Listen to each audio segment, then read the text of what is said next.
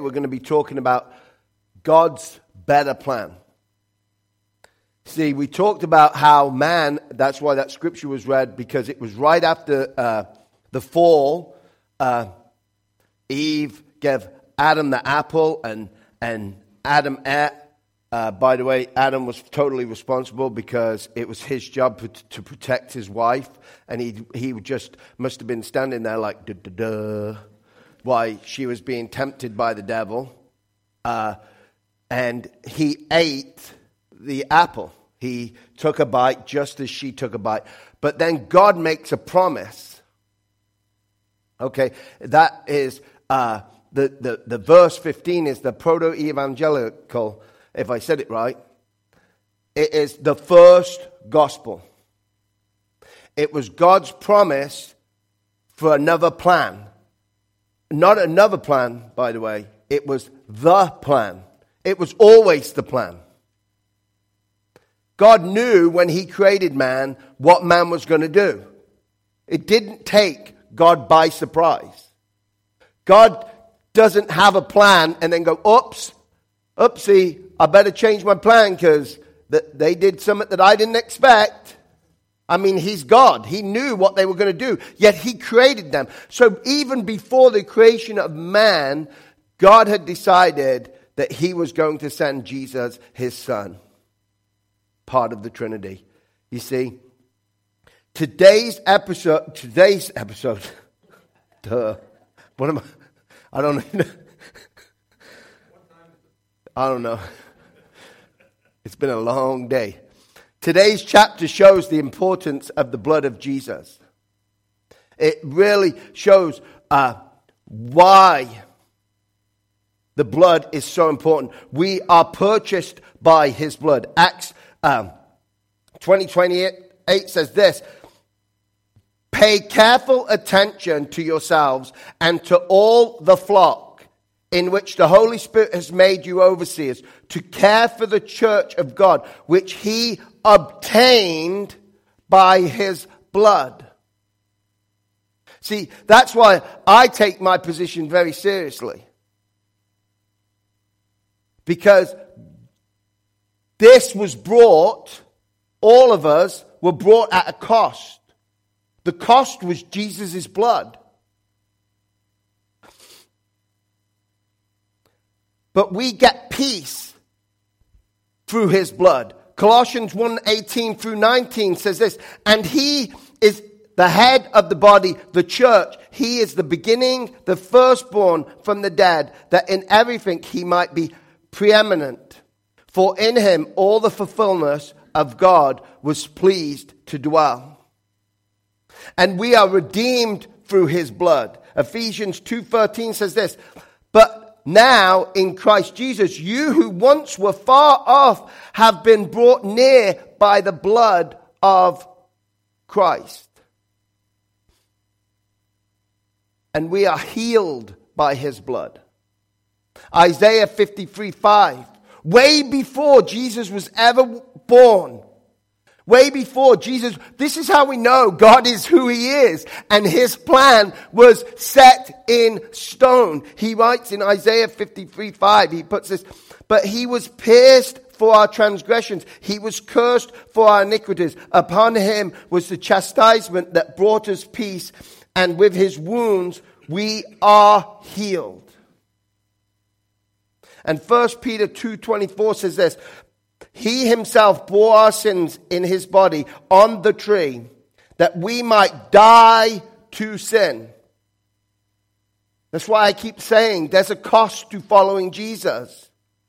He brought you by his blood to cover your sins so that we can die to them sins and live to righteousness because by his wounds you have been healed. See, we will see the importance of the blood of Jesus when we get to verse 22. But first, we're going to talk about the symbols of the plan.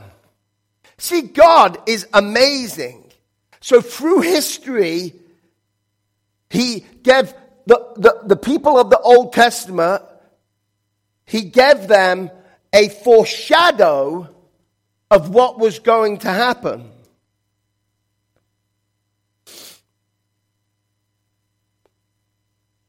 Hebrews 9, 1 through 5 says this Now, even the first covenant had regulations for worship and an earthly place of holiness.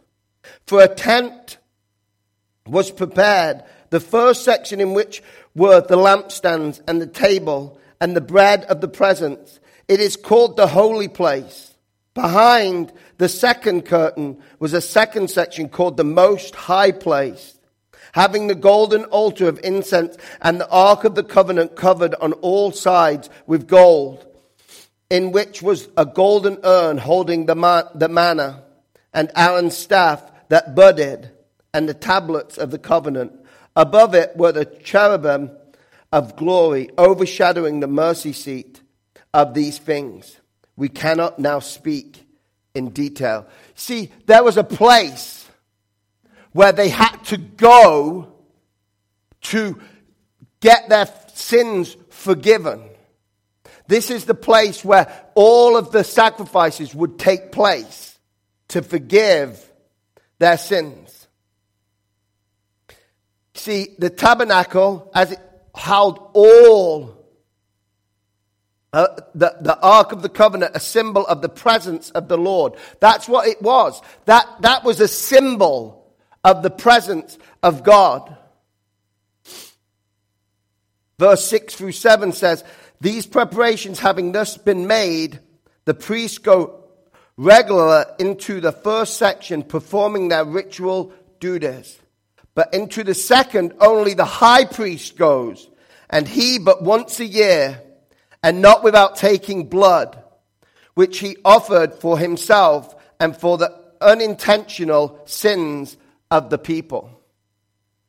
So once a year he would go into the, into the inner tent and he would offer up a blood sacrifice to pay for the sins of the people.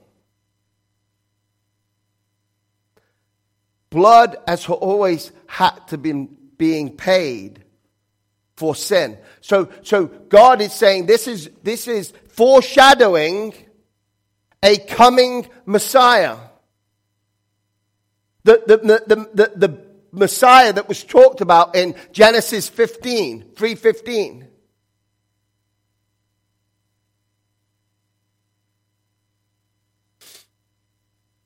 Verse 8 through 10. By this, the Holy Spirit indicates that the way into the holy places is not yet opened as long as the first section is still standing, which is symbolic for the present age. According to this arrangement, gifts and sacrifices are offered that cannot perfect the conscience of the worshipper, but deal only with food and drink and various washings regulations for the body imposed until the time of reformation. See, the Old Testament practices and sacrifices were just symbols. They were just symbols. God wanted them to understand what was coming. So they were supposed to continually pass these traditions down the line of how to sacrifice, how to do all of this. And the problem is, is the reason it is spoke in Hebrews 9 and, and it goes through the detail of the symbols is because guess what the Hebrews were doing? the, the, uh, the, the Jewish people were going back to the traditions of temple worship, the traditions of making sacrifices for sins that have been paid for. It was over, but they were going, well, is Jesus really enough?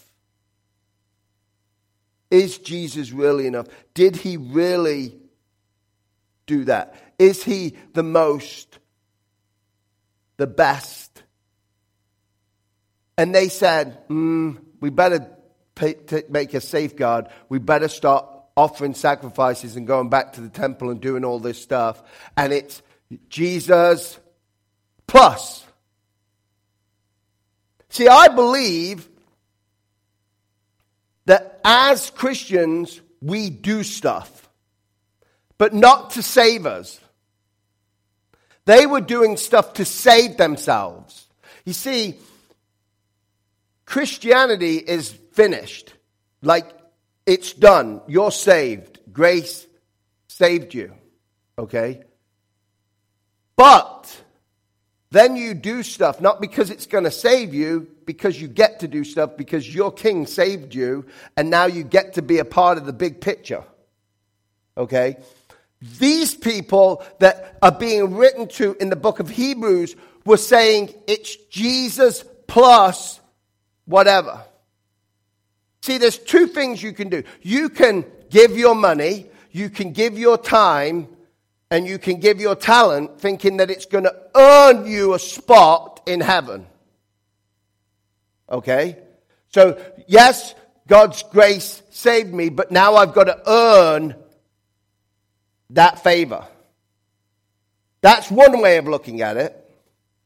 Or the other way of looking at it is God saved me, now I get to be a part of his big picture. That's how I look at it. That, that, that's what I want all of you to look at it that way. That, that God saved you, so now you get to be a part of the big picture. That you get to be a part, that God wants to use you and your gifts, talents, and money to take that message out to the world. Not because it's going to earn you a better place in heaven, because it's not, but because you get to be a part.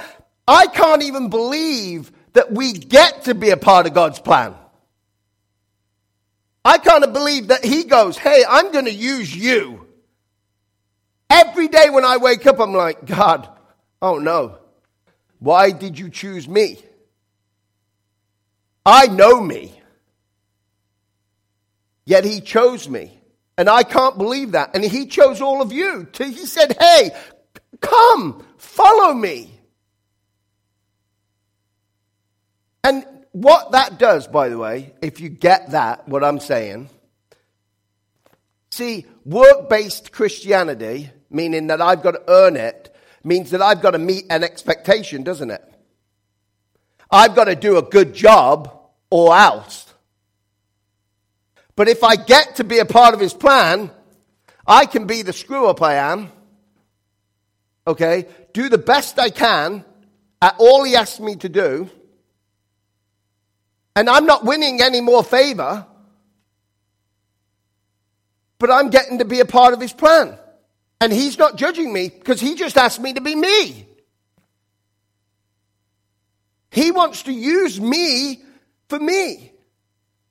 I can go back. I believe that God made me loud for a reason. I believe that God made me loud because he knew what my profession was going to be. I messed around with a bunch of other stuff, and this is what he was calling me to. He was calling me to not a profession, but a calling. And he was saying, I need to make you loud because sometimes people don't listen. I believe all the attributes that God gave me, He gave me for this position.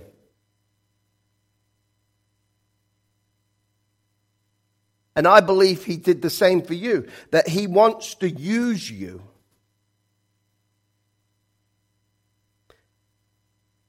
Verses 11 through 14, starting in verse 11. But when Christ appeared as a high priest of the good things that have come, then through a greater and more perfect tent, not made with hands, that is not of this creation. You see, the, where Jesus is, the temple that Jesus is, is perfect because it's the heavenly tent. It's the heavenly palace. It's the heavenly man made. See, we made, man made the, the, the tabernacle to God's specifications, but it was made by God's, it was made by man's hands. It wasn't made by God's hands. It was made by God. God just gave him the print to, to build it. The heavenly temple, the heavenly tent, the heavenly king, palace, whatever you want to call it, it was made by God Himself. So it is perfect.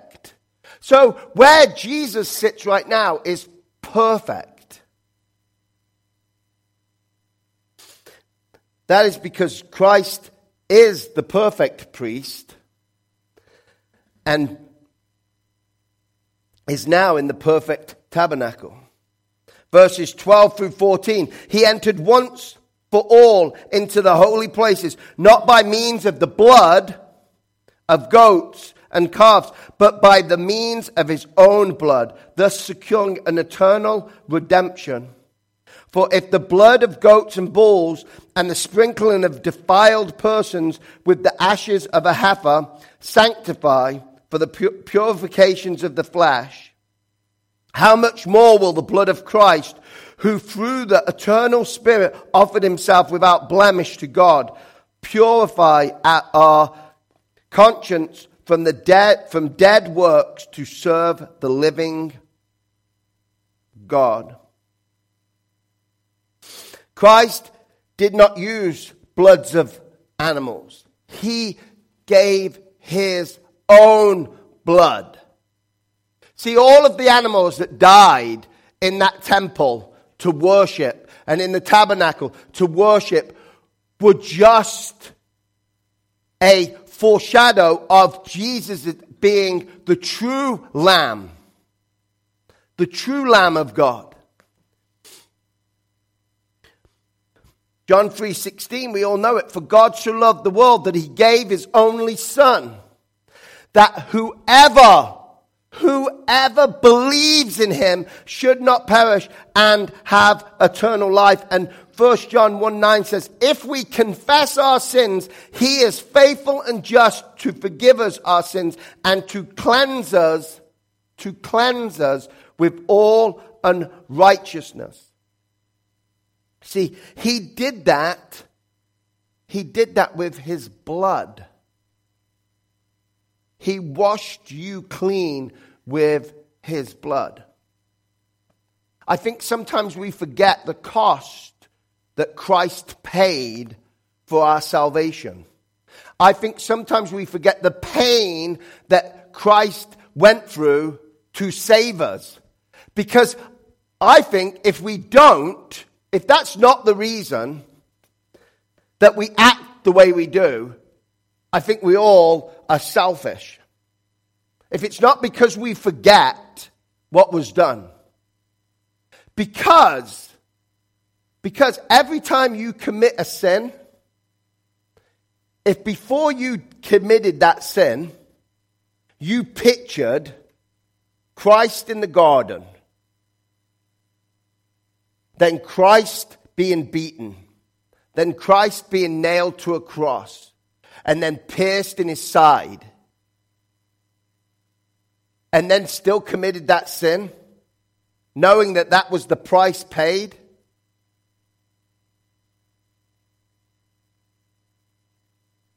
I just think when I sin, because we all do, I'm not thinking about the price that was paid for that sin.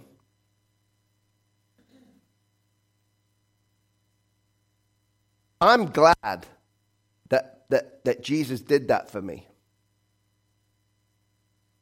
I know that we all deserved hell. I know that that is where we all belong. But because of that, because of the sacrifice that he meant, he did. And the, the, the once and for all, that's why he says on the cross, it is finished that we now are free. But we're also, if we could, if we could start thinking, look, that's the price that was paid for my sin. The habitual sins that we do over and over again, I think would stop. I'm not talking about the, the slip ups with a cuss word here and there or, or slip up with uh, stuff that just happens. I'm talking about habitual sins that we do over and over again. We just say, oh, I've been doing that my whole life. I'm not going to stop. Well, you're saying that God can't change you, which is silly. If you're saying that. His sacrifice washed you clean. Yet we do the same sin over and over again. I mean, it's like C.S. Lewis says, and I'm paraphrasing because I don't have his quote here, but he says, We're like children playing in a mud puddle, making mud pies,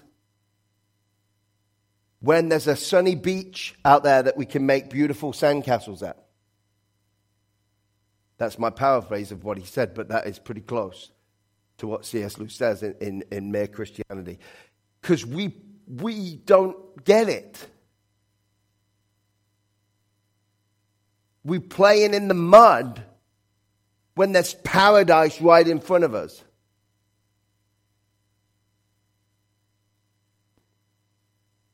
The true mediator of the plan. Verse 15 says this Therefore, he is the mediator of a new covenant, so that those who are called may receive the promised eternal inheritance, since a death has occurred that redeems them from the transgressions committed under the first covenant. See, Christ, we talked about this, Christ is our mediator. He intercedes between God and us. So he stood in the gap for us. He is still interceding for us. I mean, I think it's so awesome to know that Jesus is praying for me. He is praying for you. Because that's what interceding means. That He is interceding for our lives. Verse 16 says, For, there, for where a will is involved, the death of the one who made it must be established. You see, there was an old covenant, and for the new covenant to be inherently ours, the will, a will, everybody who knows what a will is, okay, not the will of my will, a will that somebody left you something.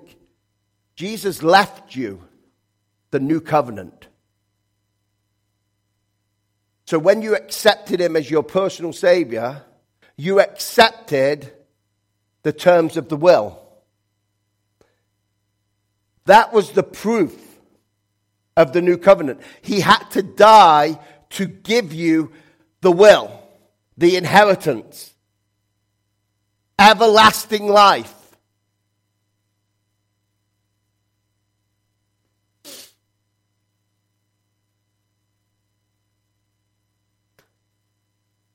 verses 17 and 18. For a will takes effect only at death, since it is not in force as long as the one who made it is alive. Therefore, not even the first covenant was inaugurated without blood.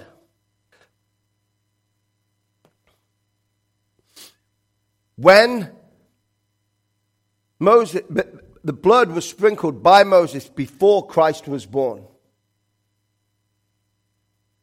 John 3 14 through 15 says this And as Moses lifted up the serpent in the wilderness, so must the Son of Man be lifted up, that whoever believes in him may have eternal life. Jesus was lifted up on a cross, he was nailed there so he could mediate between God and us.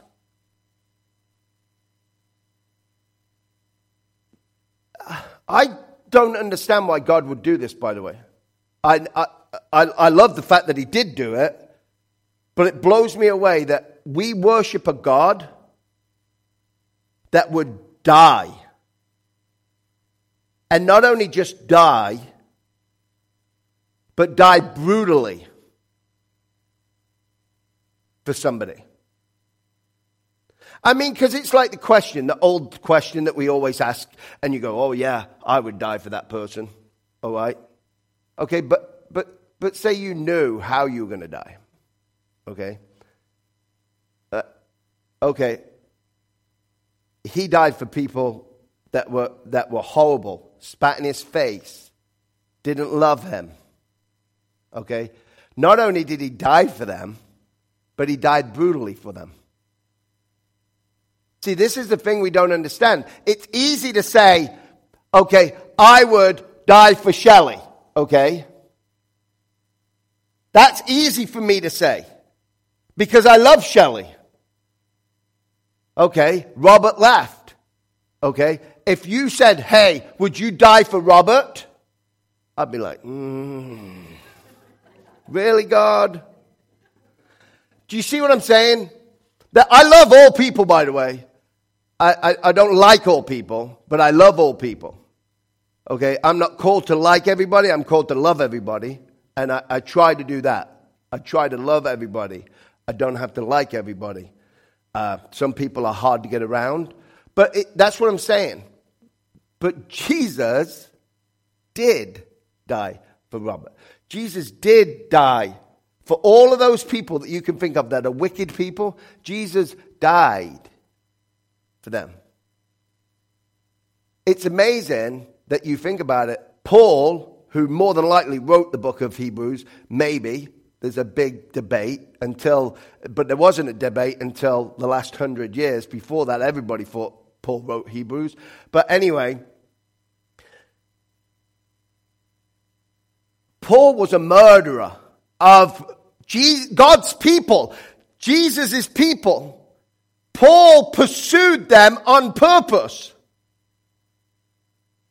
And Jesus obviously died for him because he came, he became the most prolific writer of the New Testament.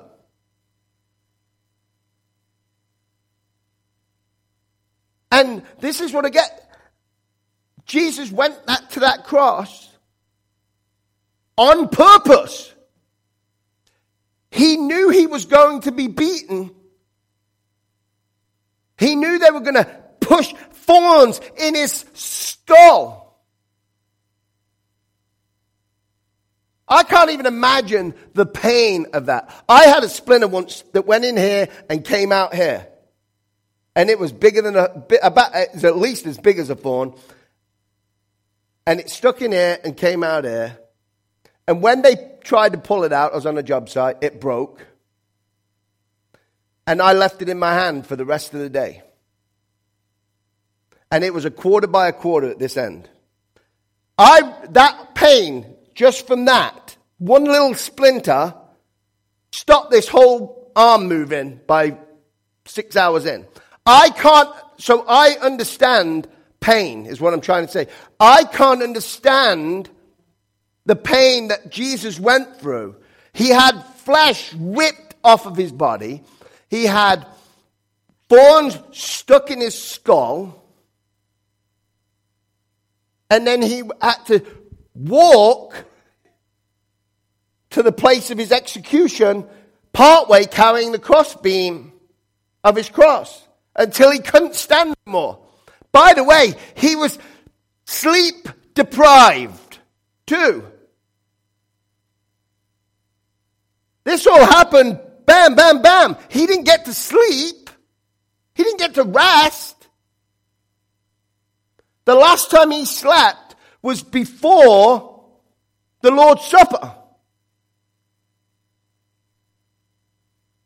He is sleep deprived right now.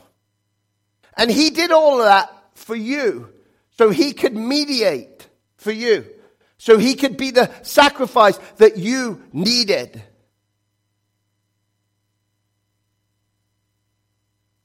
Verse 19 and 20 through 21 says, For even where every commandment of the law had been declared by Moses to all the people, he took the blood of calves and goats with water and scarlet wool and hyssop and sprinkled both the book itself and all the people, saying, This is the blood of the covenant that God commanded for you. And in the same way, he sprinkled with the blood both the tent and all the vessels used in worship. In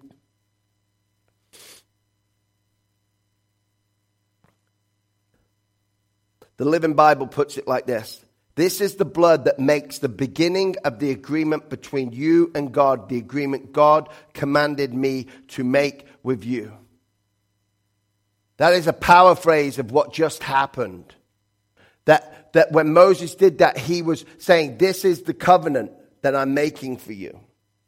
I'm making a covenant with my people that the only way you can be clean is by being washed with blood. Everything that was used in the temple was washed with blood. It was sprinkled with blood. The only way you are going to be clean, the only way I am going to be clean is to be by the blood of Christ.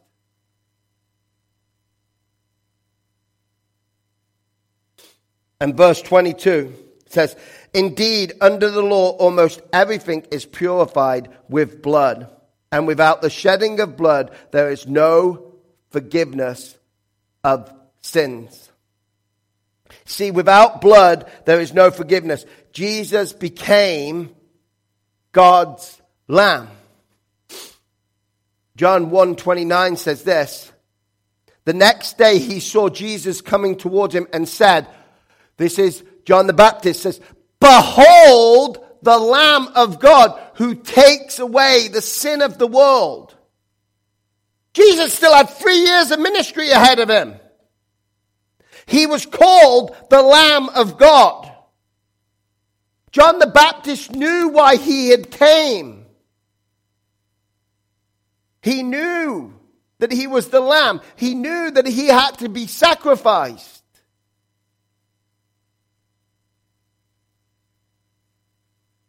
And finally, the security of the plan. Verse 23. Thus, it was necessary for the copies of the heavenly things to be purified with these rites, but the heavenly things themselves with better sacrifices than these. You see, we needed a pure sacrifice. The earthly tabernacle was just a symbol of the heavenly tabernacle. Abraham looked for a city not made with hands. You see, heaven is where Jesus is sitting right now. After he, he sacrificed himself, he came back and he went to heaven. He's sitting on a throne right now. He's sitting on that throne standing in the gap for you, interceding for you. That is a promise that is secure as long as you've put your trust in Him. In Him. Hebrews 11:10 says, "For he was looking forward to the city that his foundation has has foundations, whose designer and builder is God." Verse 24. And let us consider how to stir up one another to love and good works.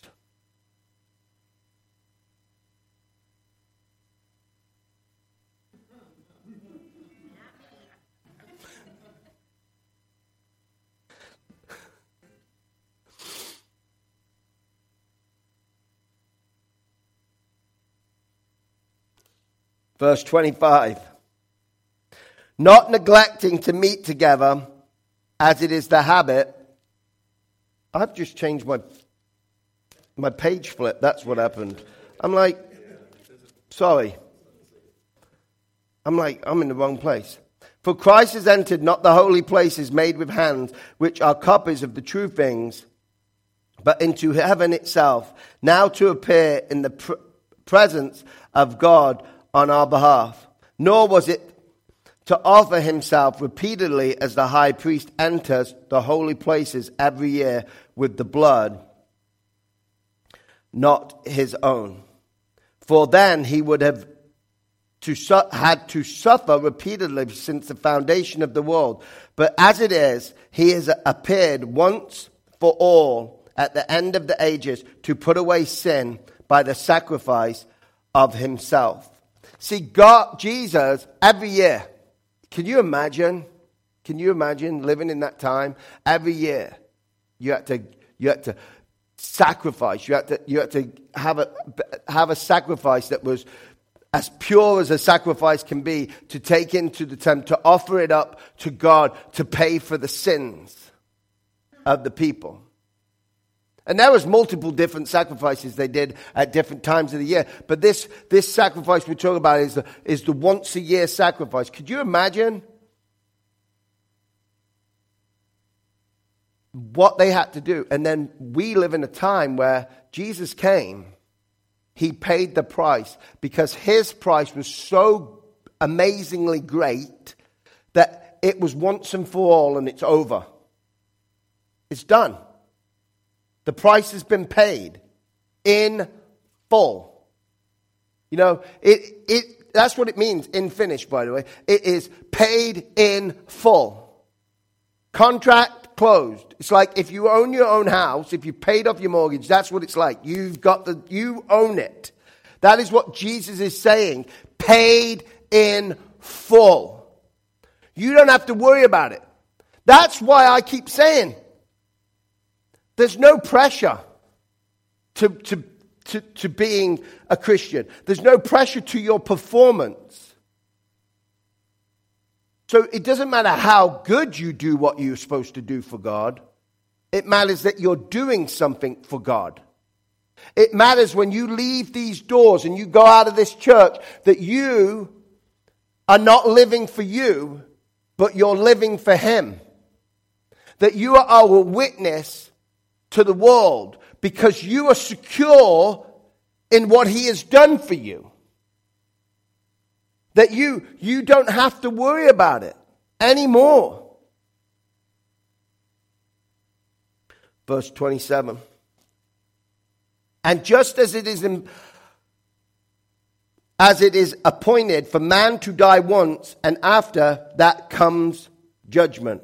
See, we know all must die. All must die. Everybody is going to die.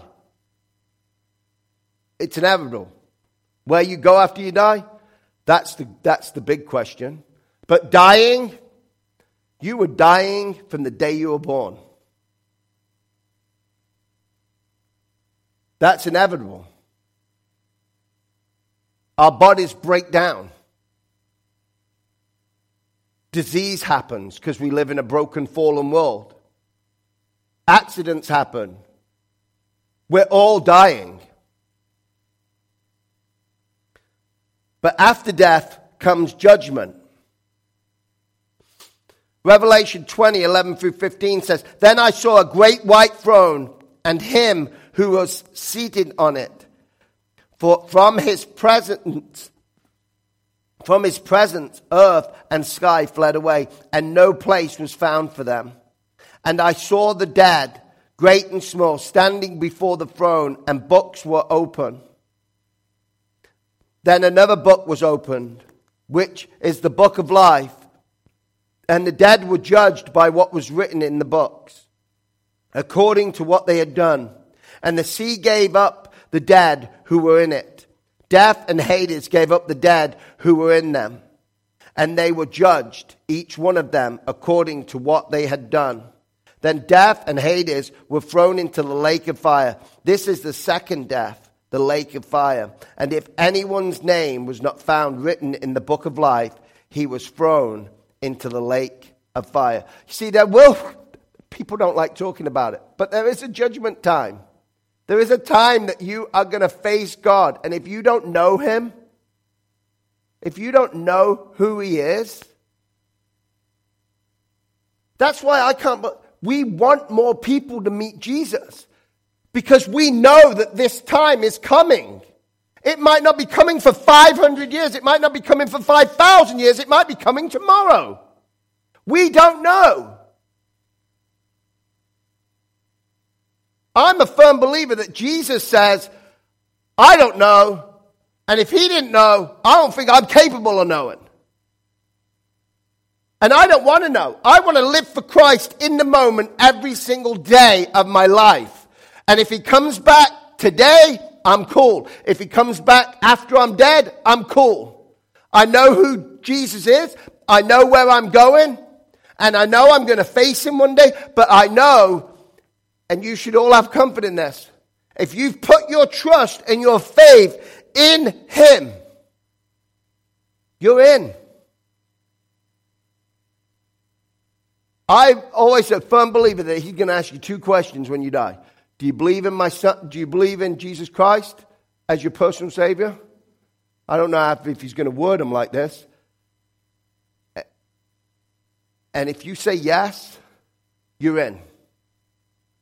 But the next question is well, you accepted Christ, and I'm talking about myself now. You accepted your, you Christ when you were uh, just before you was 33 years old. What have you done with what, what have you done with knowing that for me since you've known me? What have you done with the knowledge that Jesus saves? Think about that.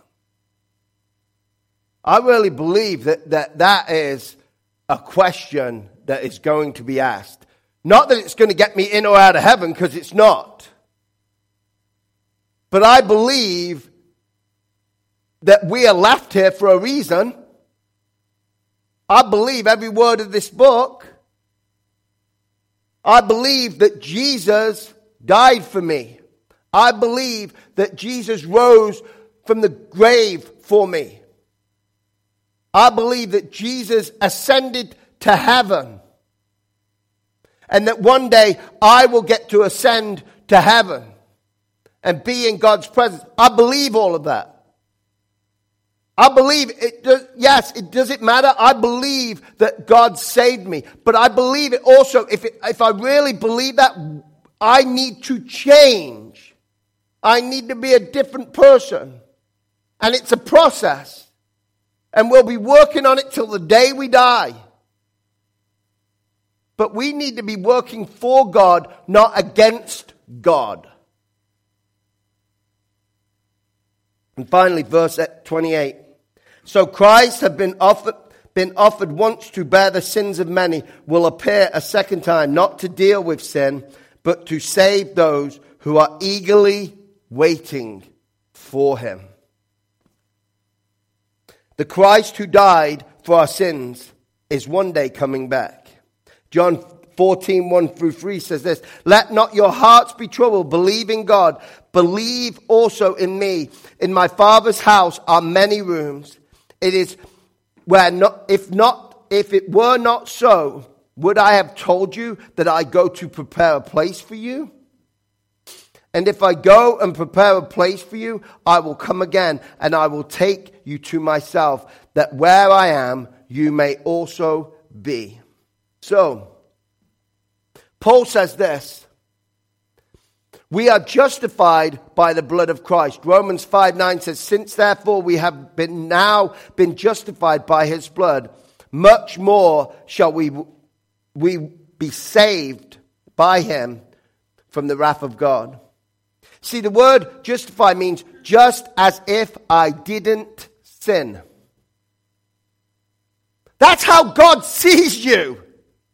When you look in the mirror, is that who you see? Because that's not who I see when I look in the mirror. I, I don't see what God sees. God sees me as perfect, yet I'm not perfect. That's pretty amazing. That's how he sees you.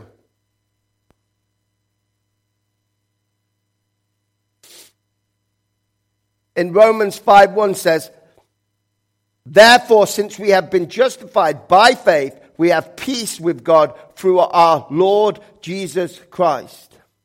It also assures us of heaven. John 5 24 says, Truly, truly, I say to you, whoever hears my word and believes him who sent me has eternal life. And eternal means a long time forever. He does not come into judgment, but has passed from death to life. You know, uh, it's passages like this that make me think, you know, it really doesn't matter how I die. It does. I would like to, to die in my sleep if all possible, but it really doesn't matter because it's really going to seem like a flash, and then I'm going to be like in, a, in the presence of God. And it's going to be like dead life. I think it's going to be the most amazing. I mean, I think that experience, I don't know what I'm going to feel when I get there because I'm going to be in such awe that I'm in the presence of God, that all of this, what I say, is really earthly stuff. But it, it is just amazes me when I think about texts like that, that I'm just going to die. So it really doesn't matter how. And then I'm going to be alive again. That is amazing to think of. That's why I have a problem with people when, when, when, when, when they struggle sometimes with, with like, oh, I want to live. Yeah, it's good. I think the best thing for me is for me to die. I will stay here as long as he wants. I think the people you leave behind are the ones that, that, that miss you. I'm not going to miss you guys. I'm going to be in heaven. I'm going to be with God. And I know one day the people God has called are going to be with me. That's going to be amazing. John 14 says, Jesus said to him, I am the way and the truth and the life. No one comes to the Father except through me. We live in a world today, we live in a, a world of, of Christianity today that would argue that that's the truth. There's people that call themselves Christians that say there might be more than one way. And, and, and I, I could mention some, I'm not going to, but I could mention some that I know have done interviews on public TV where everybody could see it that have, have stated that fact that, that Jesus is, there could be many ways to heaven. Then I think you need to burn this book if you believe that and never preach from it. Because Jesus didn't say that. He said, He is the way, He is the truth, and He is the life. He doesn't give us an option. The songwriter Robert Lowry wrote a song in 1876. And he asked this question. Actually, he asked the question, we know it as as sin, but he actually, the first line of the, the, the, the, the hymn originally was, What can wash away my stain? And it quickly changed to sin. Within, like, it wasn't even like years, it was very quickly that that word in the song came, What can wash away my sin? And the answer to that is nothing but the blood of Jesus. So read Hebrews 10, 1 through 18 to get ready for part 13 of a series. series. Jesus is the better sacrifice. Whenever you're ready, John.